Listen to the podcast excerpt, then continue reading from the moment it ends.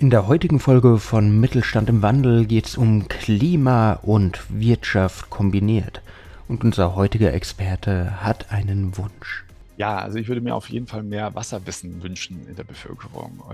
Und dass es nicht nur einen CO2-Footprint für Produkte gibt, sondern auch einen Wasserfootprint zum Beispiel. Mittelstand im Wandel. Mit Achim von Michel. Alexander Pinker. Und spannenden Gästen aus Wirtschaft, Politik und Gesellschaft.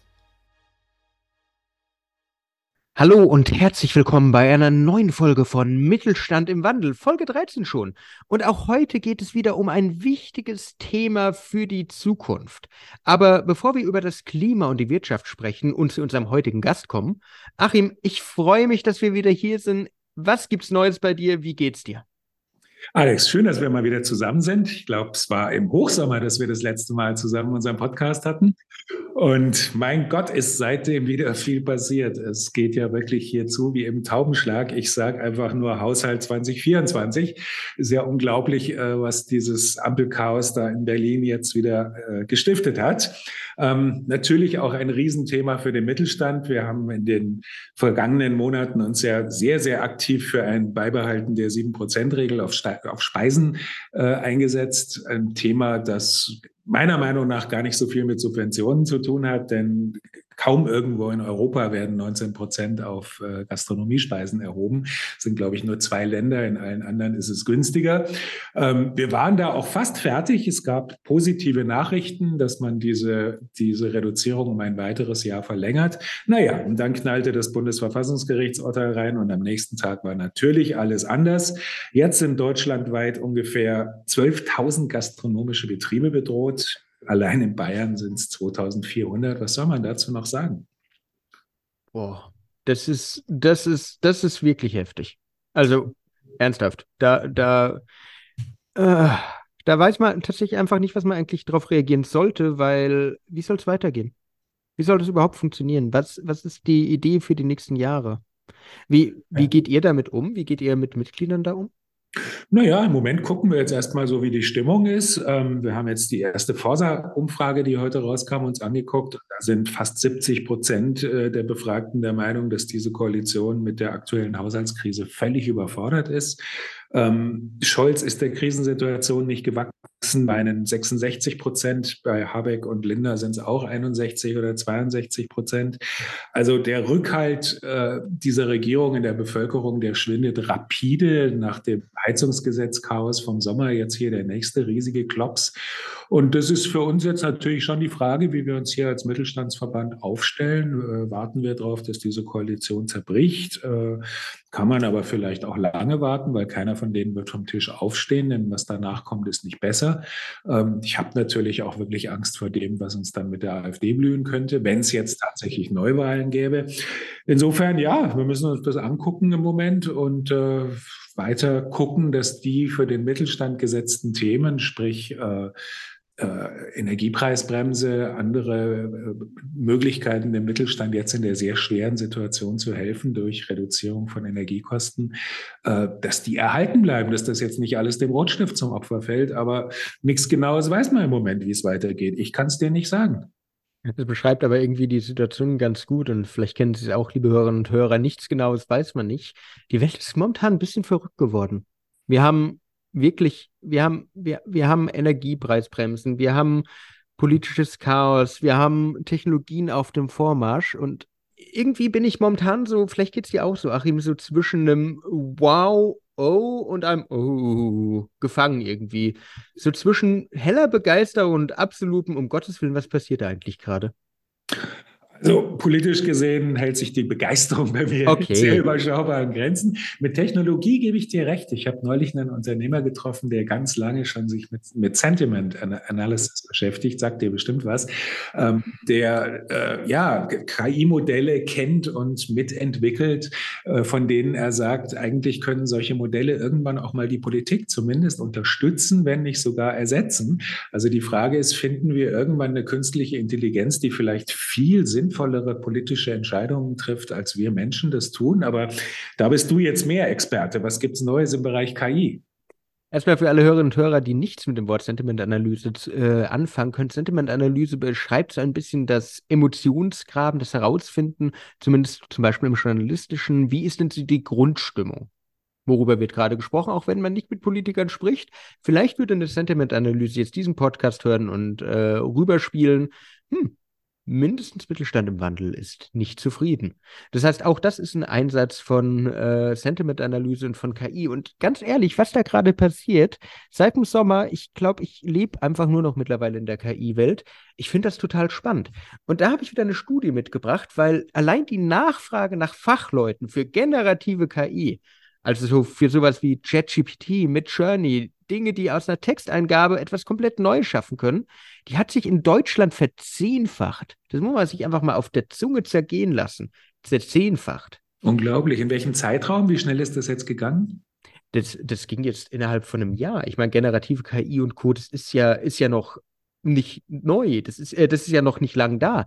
Und seit November 2022, wo ChatGPT erst aufkam, bis jetzt haben wir eine zehnfache Nachfrage. Vorher hat man so KI so ein bisschen dümpelhaft behandelt. Wir haben im Podcast auch immer mal wieder darüber gesprochen, dass es so, ja, man könnte das mal machen, aber eigentlich nicht so.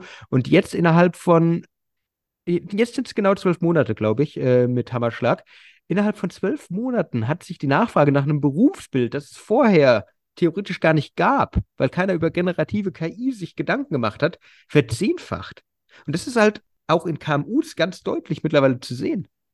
Aber, aber warum brauche ich das? Also ich, klar kann ich mir irgendeinen KI-Chatbot bauen und sagen, ich bin an der Spitze der Technologie, aber was habe ich denn als Unternehmen letztlich davon? Das ist tatsächlich ziemlich vielfältig. Eine Studie von Capterra beispielsweise hat gezeigt, dass künstliche Intelligenz in Form von generativer KI vor allen Dingen für die Texterstellung genutzt wird. Das heißt, du weißt es ja selber, du bist ja auch aus dem PR-Bereich. Manchmal sitzt man davor vor so einem weißen Stück Papier und denkt sich, ich habe keine Ahnung, was ich jetzt machen soll. So diese berühmte Schreibblockade. Und die kann die KI halt wunderbar umarbeiten. Die kann mir halt Ideen geben. Natürlich muss ich am Ende im Zweifel immer noch mit mir selbst kombinieren, mit meinen eigenen Mitteln, aber da in der Texterstellung ist es ein riesiges Potenzial. Das, das höre ich natürlich gar nicht so gerne, ich denn weiß, ich bilde ja weiß. auch junge PR-Mitarbeiter aus und äh, setze eigentlich immer darauf, dass die so lange vor dem weißen Blatt sitzen, bis ihnen was richtig Gutes einfällt. Das ist Teil der Ausbildung. Aber du sagst jetzt, das macht die Technologie in Zukunft. Nee, überhaupt nicht. Es unterstützt. Es gibt ein cooles Zitat das, äh, aus dem Buch Quality Land von Marc-Uwe Kling. Vielleicht kennt man Marc-Uwe Kling von den Känguru-Chroniken. Er kommt und es ist ein Satirebuch. Das heißt, viele Sachen, die man da liest, äh, denkt man ein bisschen, das wird eh niemals wahr werden. Aber ein Satz, den fand ich cool. Und der passt perfekt in deinen Einwand gerade. Mensch mit Maschine sticht sowohl Mensch als auch Maschine.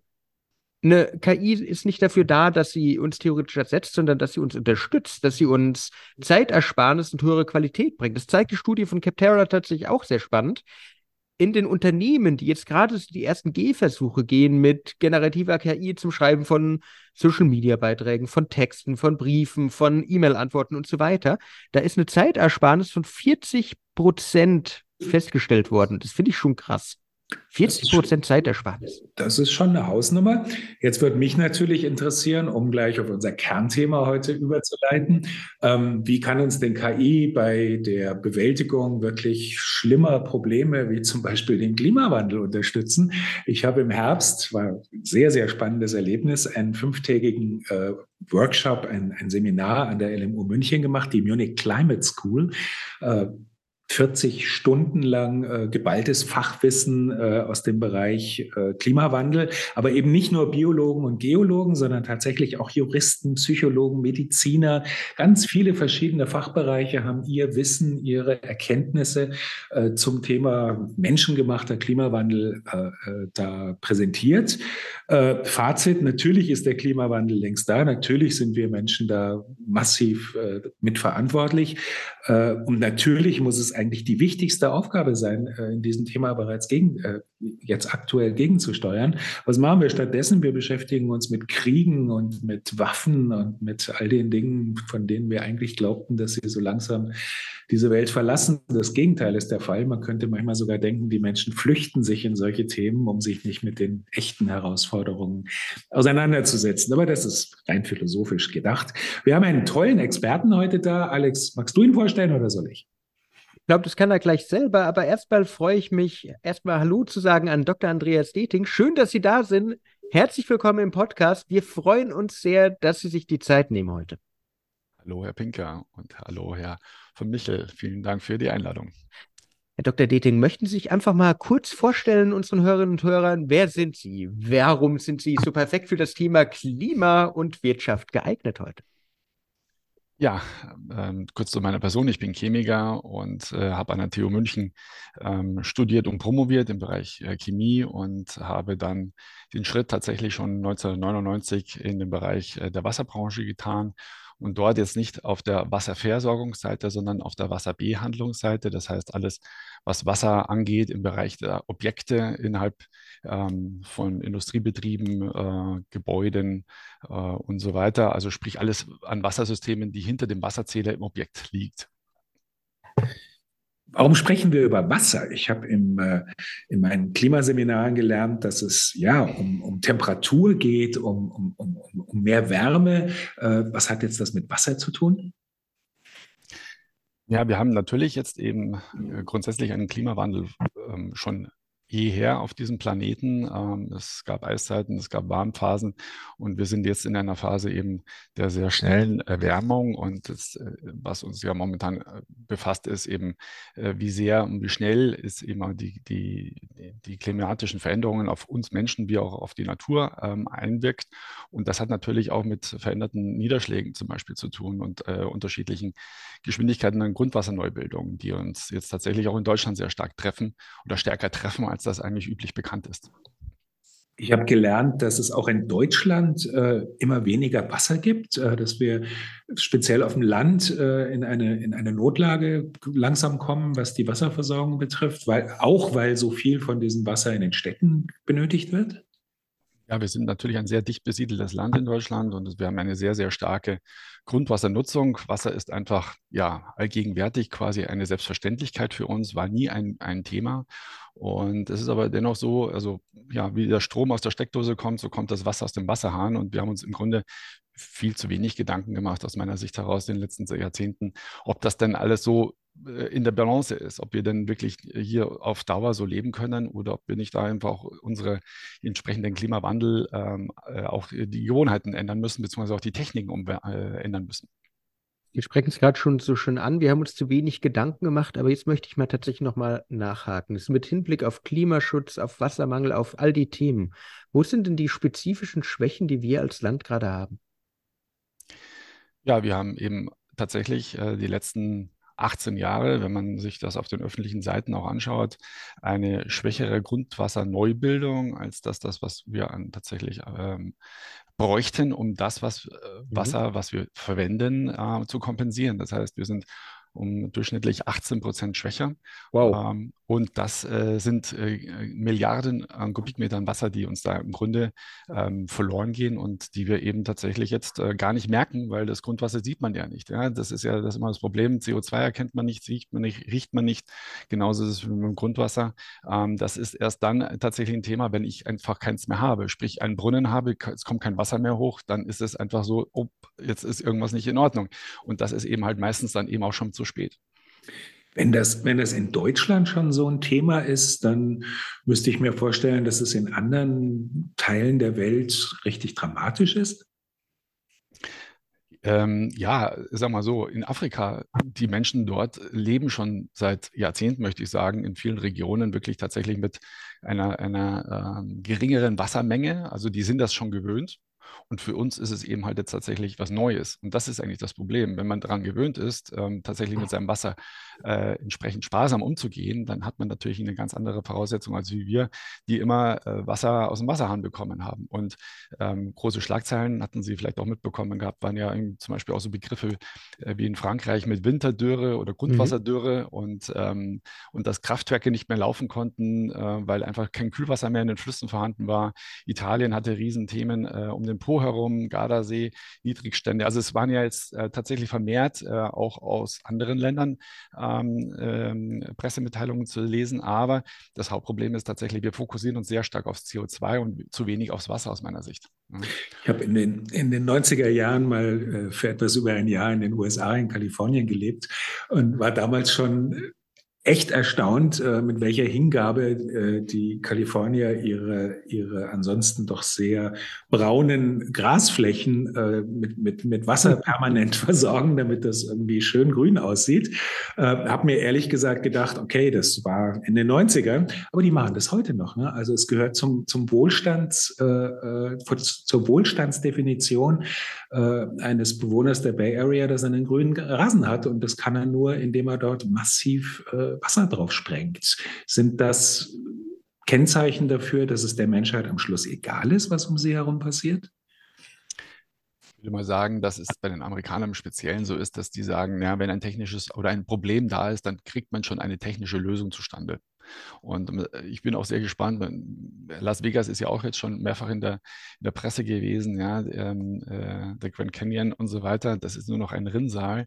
Und das ist wirklich eine Frage für mich wirklich von nur noch wenigen Jahren, ähm, wie lange Las Vegas so in der Form noch sein kann. Und es gibt ja äh, in, der, in, der, Zivilisation genügend Fälle, wo tatsächlich auch ähm, ähm, Orte und Städte verlassen werden mussten, weil einfach aufgrund von Wassermangel einfach kein Leben mehr möglich war. Und das wird man wahrscheinlich jetzt technisch versuchen zu lösen, aber bei den gigantischen Wassermengen, die wir brauchen, wird das nicht einfach werden. Zumindest wird es auf jeden Fall sehr teuer werden. Ja, vielleicht da ganz kurz ergänzt zum Thema technologische Herangehensweisen. Auch das habe ich in der Munich Climate School gelernt, dass diese ganze Argumentation von wegen, wir holen das CO2 einfach mit, mit Technologie äh, aus der Luft raus, das sind schöne, spannende Ansätze, aber man hat ausgerechnet, wie viel das eigentlich dazu beitragen kann, dass wir CO2-neutral werden. Und das ist schon erstaunlich wenig. Also Technologien können immer nur, zumindest in diesem Bereich, eine kleine Ergänzung sein. Die Experten Experten dieses äh, Workshops waren sich eigentlich alle waren alle einer Meinung, dass es nur durch Vermeidung, durch Reduzierung geht und dass Technologie da nur eine untergeordnete Rolle spielt. Richtig, also beziehungsweise es, ist, muss von verschiedensten Seiten angegangen werden, das Thema. Ja, und zwar eben halt frühzeitig. Und das ist eben natürlich eben das Problem, dass man bei vielen Themen viel zu lange wartet, bis dann quasi es wirklich wehtut. Und dann wird es einfach wirklich dann brisant und dann wird es vor allem auch teuer und, ähm, und vor allem eben auch in der Diskussion immer auch sehr unschön, möchte ich mal sagen, ja, weil es einen Verteilungskampf dann auch gibt. Ähm, und ähm, das ähm, ja, fände ich einfach schön, wenn das nicht um das Wasser dann plötzlich tatsächlich ein Thema wird, weil ähm, ja, ob jetzt mehr CO2 in der Luft ist oder nicht, das ist jetzt äh, klimatisch natürlich ein Thema, aber wenn wir kein Wasser mehr haben, ja, dann haben wir einfach sehr schnell ein sehr, sehr großes Problem. Aber welche Maßnahmen hätten wir denn? Sie haben gesagt, gegen CO2 wird viel gemacht, beim Wasser wird es teilweise noch zu wenig äh, betrachtet. Was gäbe es denn für ob jetzt technologisch, verhaltensmäßig. Ich weiß nicht, in welche Richtung man denken kann. Was wären denn so Maßnahmen, um da jetzt als Land, als Deutschland wirklich zu stoppen, dass wir eben mit den trockenen Brunnen dastehen und dann die Dürre immer um uns haben?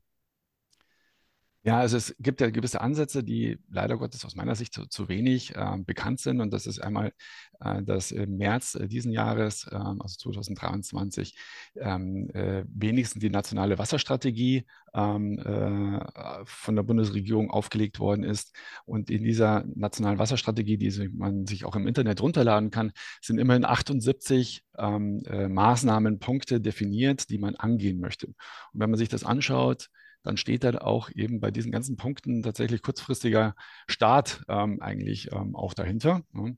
Ähm, jetzt sind ähm, viele Monate schon vorbeigegangen. Ich habe äh, leider Gottes noch nicht so wirklich wahrnehmen können, dass ein kurzfristiger Start in den Punkten wirklich wahrnehmbar ist. Also zwischen dem, was dann äh, politisch quasi gewollt ist und dem, was dann passiert ist, das sind doch zwei Paar Schuhe, wie leider Gott so häufig. Und es ist natürlich die, die Thematik EU-weit, ähm, die Wasserwiederverwendungsrichtlinie, die gekommen ist, um tatsächlich auch Süßwasser nicht nur einfach wieder in den nächsten Fluss nach der Kläranlage wegzuleiten, sondern eben tatsächlich auch wiederzuverwenden. Das ist extrem wichtig aus meiner Sicht.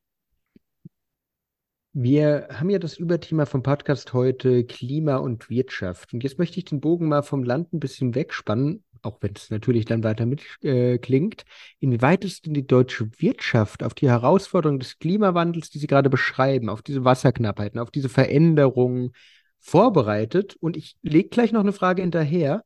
Und gibt es Sektoren, die besonders betroffen sind, oder ist das eher so was wie, naja, liebe Wirtschaft, stellt euch mal alle drauf ein? So, da, da möchte ich tatsächlich auch noch eine Frage mit dranhängen. Drei Fragen für Herrn Dr. Detig. Ähm, welche, was sind denn die Branchen über, was sind denn wasserintensive Branchen? Also ich habe mal gelernt, Textilindustrie, glaube ich, braucht viel Wasser. Äh, welche Branchen noch? Also natürlich die ganze Energiebranche, gerade mit den Kraftwerken, äh, gerade die fossilen Kraftwerke, die haben gigantische Wasserbed ähm, Wasserbedarf äh, zum Kühlen. Ja, man sieht das ja äh, auch kräftig an den Rauchschwaden, die aus irgendwelchen Kühltürmen aussteigen. Ähm, äh, und das ist meistens Flusswasser, was da verwendet wird. Und wenn das Fluss äh, natürlich trocken ist, dann gibt es da schon die ersten Probleme. Aber natürlich auch die Lebensmittelindustrie. Es gibt also durchaus ähm, hier ähm, zum Beispiel von, zum Waschen von Kartoffeln, von äh, allen möglichen ähm, Lebensmitteln, äh, die man verarbeiten möchte oder erzeugen möchte, einen enormen Wasserverbrauch, Stahlindustrie, ähm, chemische Industrie und so weiter. Also es gibt schon sehr, sehr große Betriebe, die sehr viel Wasser brauchen, abgesehen davon natürlich, dass es eben ähm, äh, Brauereien, Molkereien und so weiter und so fort auch natürlich äh, das äh, Wasser brauchen, um dann damit auch ein, ein Bier zu brauen. Und diese äh, Betriebe haben natürlich im Regelfall ähm, also Erlaubnisse, sehr große Wassermengen auch aus dem Grundwasser entnehmen zu dürfen. Und ähm, die müssen sich natürlich schon Gedanken machen, ob das dann alles noch so weitergehen kann. Achim kennt mich ja jetzt ein bisschen, die Hörerinnen und Hörer von Mittelstand im Wandel auch. Ich bin ja immer jemand, der denkt nicht gerne so in Dystopien, sondern in Utopien. Wie kann ich das Ganze positiv sehen? Welche Richtung können wir einnehmen? Was könnte denn der deutsche Mittelstand tun, um in Sachen Klimaschutz, Wasser eine Vorreiterrolle einzunehmen? Ich sag mal so, ähm, Resilienz ist für mich das A und O Keyword per se in all den ganzen Themen, die eigentlich die Wirtschaft oder ein Unternehmen betrifft. Also sprich, wie kann ich meine Resilienz gegenüber äh, veränderten äußeren Rahmenbedingungen, ob das jetzt die äh, Energie, äh, ob das Wasser, ob das was auch immer ist, ähm, äh, vorantreiben. Und ähm, hier muss sich jedes Unternehmen aus meiner Sicht heraus Gedanken machen, ja, was ist denn, wenn ich plötzlich nur noch die Hälfte der Wassermenge bekommen kann? So. Und äh, welche Maßnahmen kann ich jetzt ergreifen, damit ich dann eben nicht plötzlich die Produktion stoppen muss oder entsprechend um 50 Prozent drosseln muss? Ähm, und wie kann ich dann vielleicht auch mit anderen externen Stakeholdern dafür sorgen, dass es gar nicht so weit kommt? Und, ähm, und äh, also quasi Risikovorsorge in der Richtung zu, zu treffen und nicht nur einfach zu hoffen, dass alles so weitergeht. Über welche Zeiträume sprechen wir denn da? Also sollten äh, Mittelständler sich dieses Thema jetzt angucken oder reicht das, es mal auf, die, auf den nächsten Fünfjahresplan zu setzen? Also ich würde mal sagen, äh, uns äh, als Aqua Concept und als Firma, äh, wir machen das schon seit zehn Jahren ähm, in allen Themen. Und es ist ja auch zum Beispiel in durchaus äh, diversen DIN 14.000 und so weiter auch durchaus auch Pflicht, eine riesen äh, Risiko- und Chancenbetrachtung zu unternehmen, ähm, äh, genauso auch in Sachen Cyberangriffe und so weiter, äh, dass man hier quasi sich grundsätzlich erstmal Gedanken macht und es ist im Grunde auch im Thema Wasser genauso wie Energie eigentlich nicht morgen, sondern eigentlich heute äh, oder gestern eigentlich das Thema ähm, schon zu platzieren, damit man eben entsprechend hier nicht ähm, in einen riesigen reinläuft, die einen dann kräftig wehtun können. Sie haben gerade von Aqua Concept gesprochen und Sie sind ja auch ein Good Practice, wenn es so um betrieblichen Umweltschutz geht. Was macht Sie denn als Unternehmen so zu diesem Good Practice und was können sich andere Unternehmen von Ihnen einfach abgucken? Weil so ein Beispiel hilft ja manchmal doch ganz sehr.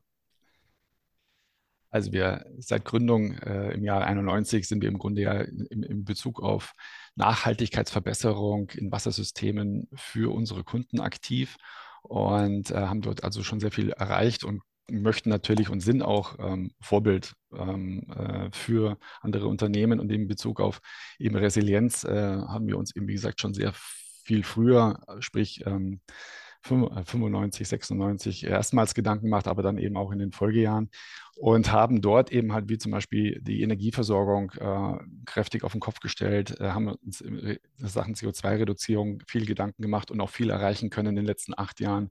Und das ist eben das, was äh, uns auch jetzt in den ganzen Krisenjahren der letzten Jahre eigentlich überhaupt äh, kein, kein Problem machte, weil wir im Grunde entsprechend schon vorgesorgt hatten.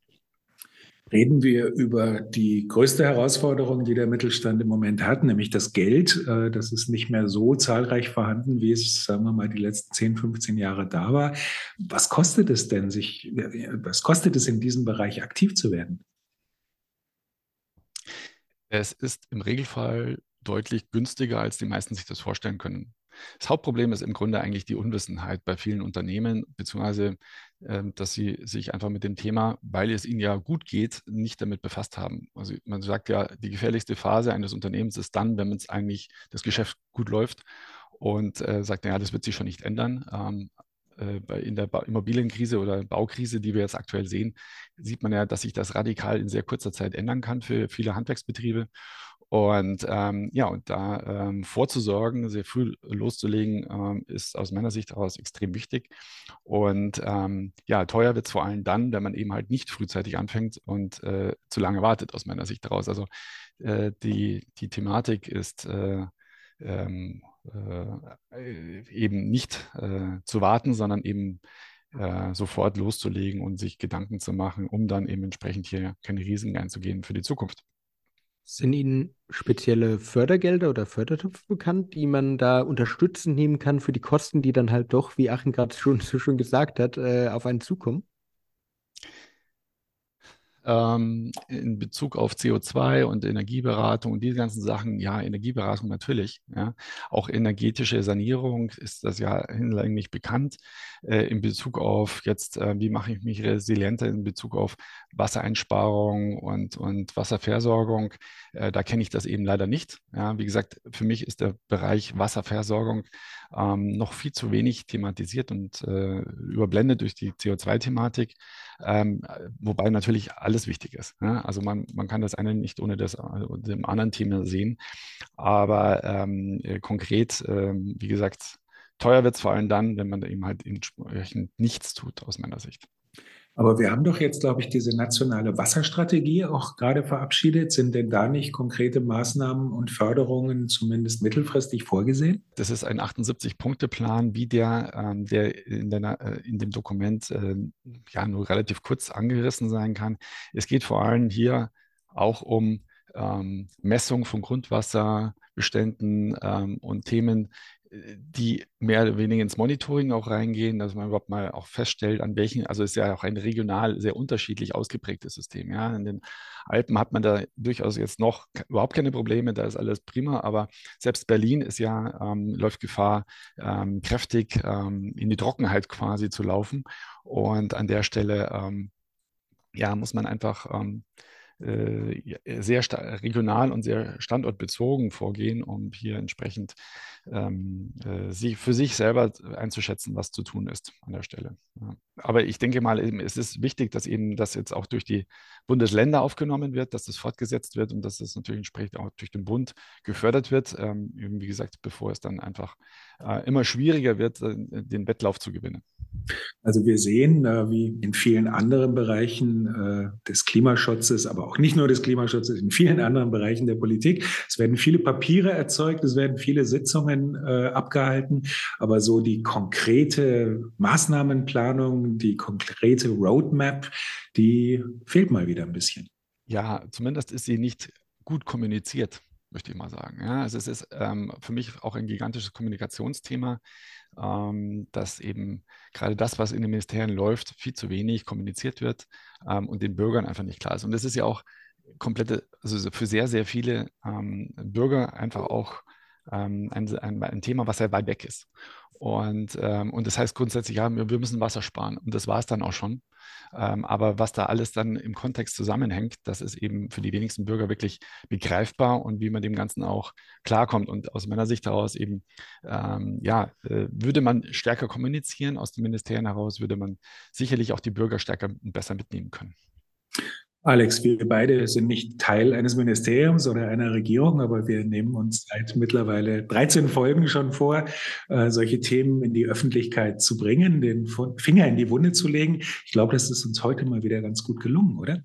Das denke ich tatsächlich auch. Es ist viel zu tun. Das ist deutlich von Ihnen gekommen, Dr. Deting, dass da, äh, dass da wirklich echt noch viel zu wenig Sensibilisierung dafür da ist dass es zwar Strategien gibt, die aber viel zu komplex teilweise sind, dass Unternehmen gerne, Sie haben es so schön gesagt, die Augen zumachen und sagen, ja, das betrifft mich dann schon nicht.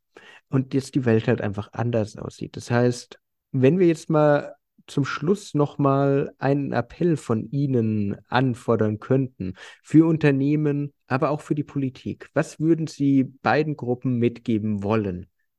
Ihr Wunsch für eine bessere Zukunft, eine schöne Kooperation zwischen Klima und Wirtschaft. Ja, also ich würde mir auf jeden Fall mehr Wasserwissen wünschen in der Bevölkerung.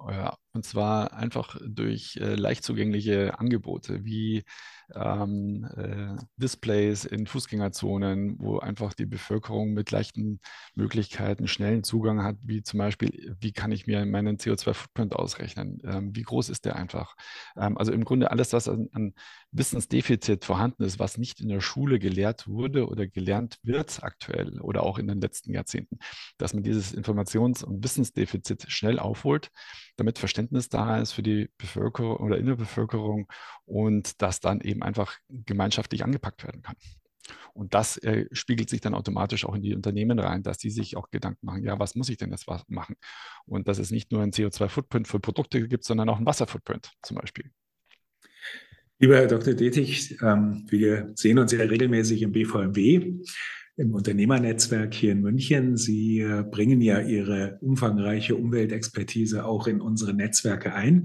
Und ich kann nur sagen, schön, dass wir Sie haben, dass wir einen Experten haben, äh, an den sich Unternehmerinnen und Unternehmer auch wenden können und äh, von Ihnen fachkundiges Wissen erhalten können. Vielen, vielen Dank, dass Sie da waren. Herzlichen Dank für die Einladung. Liebe Hörerinnen und Hörer, Sie hören, es ist eigentlich echt viel zu tun. Wir haben es am Anfang gehört von der Politik, wir haben über KI gesprochen, jetzt haben wir das Klima gehabt und es ist, es ist einfach, man, man kommt nicht zur Ruhe und trotzdem verfliegt die Zeit einfach gerade wie der Wahnsinnige. Ich meine, seit unserer letzten Folge im Hochsommer, da ist, es fühlt sich an, als wäre es gestern gewesen und jetzt sind wir schon im Endspurt auf Weihnachten. Und Achim, was steht denn bei euch so in den letzten Monaten noch an? Ja, erstmal schön, dass du das so beschreibst, denn das gibt mir ja Hoffnung, dass diese kalte, dunkle Zeit auch ganz schnell wieder vorbei ist und wir einmal kurz blinzeln und dann schon wieder der Frühling kommt. Mich würde das sehr freuen. Bis dahin, ja, was steht an? Äh, die BVMW-Familie im Raum München kommt wieder zusammen. Am Montag haben wir unseren jährlichen Rathausempfang zum ersten Mal wieder im wunderbaren äh, kleinen Sitzungssaal im zweiten Stock oben. Ganz altehrwürdiger, toller äh, Raum, äh, in dem wir uns mit über 100 Unternehmerinnen und Unternehmern treffen werden. Da auch den Stadtrat Hans Hammer von der CSU begrüßen werden. Ja, und uns einfach äh, über die aktuellen Dinge und unsere Sorgen und Nöte und Hoffnungen Hoffnungen austauschen werden. Ich bin mir ganz, ganz sicher, dass da keine Sekunde Langeweile aufkommt, äh, denn Themen gibt es genug. Ja, du, und ansonsten werden wir uns jetzt damit beschäftigen, das Schlimmste zu verhindern, was diese aktuelle Regierungskrise jetzt so mit sich bringt. Und ich habe, wenn ich was gelernt habe in den letzten Monaten, dann äh, in der Krise ist vor der nächsten Krise. Also lass uns abwarten, was uns in zwei, vier oder sechs Wochen wieder um die Ohren fliegt. Das heißt, dein Jahresende sieht aus mit Aufräumen und der Krise entgegengehen. Ich habe vorhin gesagt, es ist momentan so eine Perspektive zwischen Wow und zwischen, zwischen Chaos. Ich, dann kümmere ich mich gerne um das Wow. Ich freue mich nicht drauf auf das, was noch kommt. Ich bin jeden Tag ein bisschen wieder völlig geschockt was technologisch rauskommt, also positiv geschockt ausnahmsweise sogar. Und ich freue mich drauf, was so im Jahr 2024 auf uns zukommt, wie sich das mit der KI weiterentwickelt, ob es am Ende dann vielleicht eine Blase war und die verschwindet oder nicht. Ich glaube es nicht, aber man weiß es nicht. Also um ehrlich zu sein, ich freue mich total aufs neue Jahr. Ich freue mich drauf, dass wir weitere schöne Folgen mit tollen Interviewpartnern wie Herrn Dr. Detik machen können. Und auch wenn das Jahr jetzt wahrscheinlich mit einem Wimpernschlag vorbei ist, ich freue mich auf das, was kommt. So soll es sein, Alex. Mir geht es ganz genauso. Ich freue mich auf unsere nächsten Podcast-Folgen. Ich wünsche dir, ist noch ein bisschen früh, aber bald kann man ja schon eine fröhliche Weihnachtszeit wünschen, eine fröhliche Vorweihnachtszeit zumindest. Und äh, ja, dann hören wir uns alle wieder im neuen Jahr. Vielen, vielen Dank. Das tun wir auch nochmal. Vielen Dank, Herr Dr. Detig, dass Sie da waren. Vielen Dank. Und das war's wieder mit Mittelstand im Wandel, liebe Hörerinnen und Hörer, Folge 13. Wir hoffen, dass Sie wieder einiges mitnehmen können für Ihre Praxis, für Ihre Klimaaktivitäten, für alles, was da kommt. Wenn Ihnen die Folge gefallen hat, würden wir uns natürlich freuen, wenn Sie uns folgen, wenn Sie uns ein Like da lassen. Sonst hören wir uns, Achim hat es gerade gesagt, im neuen Jahr wieder. Bis dann und ciao. Mittelstand im Wandel. Mit Achim von Michel. Alexander Pinker und spannenden Gästen aus Wirtschaft, Politik und Gesellschaft.